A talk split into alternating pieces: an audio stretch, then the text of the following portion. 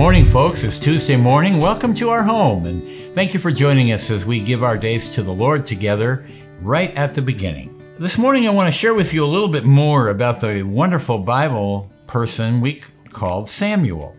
He has an amazing story, and he was really a hinge character that opened up so much of the history of the whole nation. Yesterday, we talked about how his mother, Hannah, in her desperate barrenness, being mocked by her friends for that barrenness, called out to God and said, God, please grant me a son, and if you do, I'll give him to you. Well, he did, and she did. And the Bible said that when Samuel was weaned, which would have meant anywhere from at least three up to maybe four or five years old, we're not sure, but he was a young boy she brings him back to the tabernacle and she goes to the priest whose name was Eli. Now, this is an interesting story because Eli and his sons, Eli was an okay priest for God. His sons were corrupt and took advantage of people in terrible ways. The whole nation was corrupt and away from God. So Hannah brings her little boy and said, Here he is. And Eli said, What? Who? What? What's this?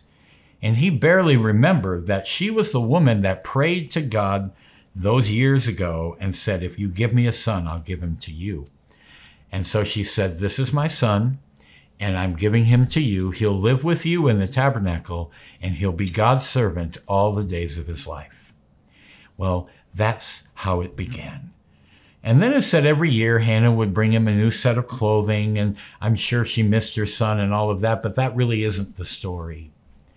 You see, the nation was in darkness, and God wanted to bring light to them. He wanted to bring them something wonderful.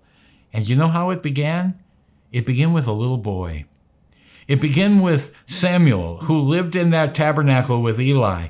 And it, here's the beginning. One night as he was sleeping, he's sound asleep, and God hasn't spoken to anyone or any vision or any dreams or any prophecies. It's just been a dead, dark time. As Samuel is asleep, he hears his name Samuel, Samuel.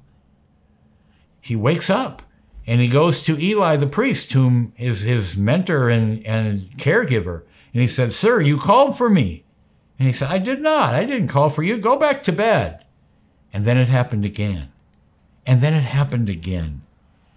And at the third time, even Eli, who wasn't totally in tune with God, said, Samuel, this isn't me, this is God. He's calling you.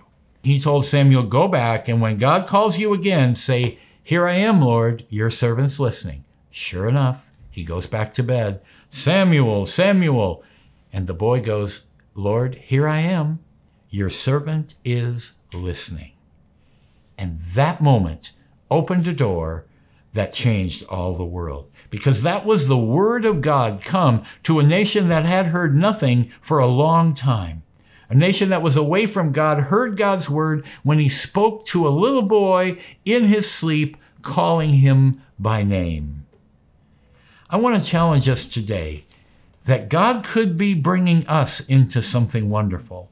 There is so much struggles and fightings and troubles and differences of opinions and conflicts and all kinds of strife in our nation right now. One thing is sure of people on every side wondering what will the future of our nation be?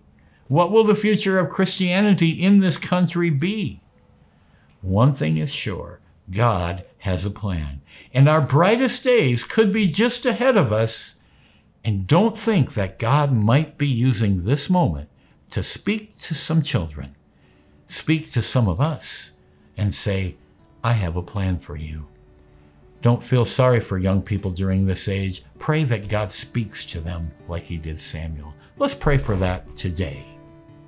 Lord, today as we consider the troubles in our land, the darkness and the differences of opinion and all the frustrations, help us to see that you spoke in a much darker time to a little boy and that word changed a whole history.